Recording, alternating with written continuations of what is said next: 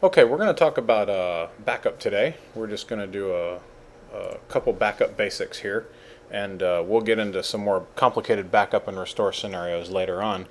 Uh, one of the things I wanted to cover here basically is uh, is backing up from a command line.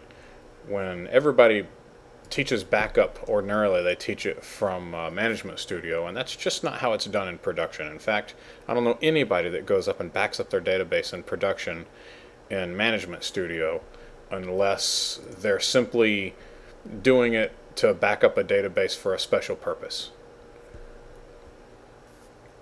So backing up for a special purpose is really the only reason you would ever do that. And on an ordinary basis, uh, I even prefer to do that here at the command line just because it's, it's a lot easier. So the simple backup syntax for SQL, backup, yeah, backup database, you got to choose which one to back up. I've got my general dev server here, so I'll just back up uh,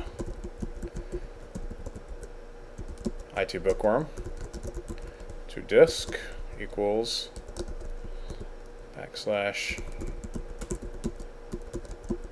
Okay, let's talk about a couple of these options. Obviously, you need to tell it to back up, um, and you need to tell it that you want to back up the database as opposed to backing up the log.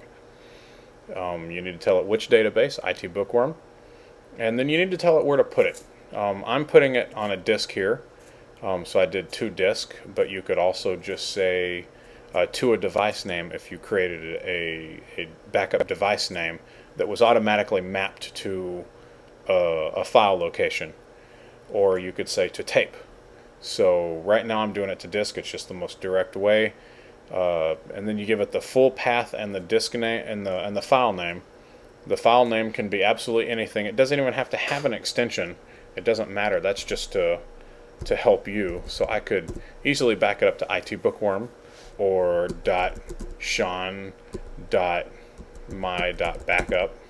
It doesn't matter. You can you can back it up to anything, but in SQL Server parlance, uh, you know, dot back and is standard for full backups, and then .diff and then .trn for transaction logs. So we'll go ahead and hit F5 to run that. And there you go, it backed up just fine. Now, you can also back up to a network location, and if I'm lucky, I'll actually have permissions to my network location here. So you'll just do a whack whack. Oh, let's go D dollar, and let's see if that gets us anything. Okay, good. I have permissions to that drive. So you can see here with basic backup syntax, I can back up locally and then push to tape, or I can back up across the network and then push to tape. So that's a, a really quick primer on that.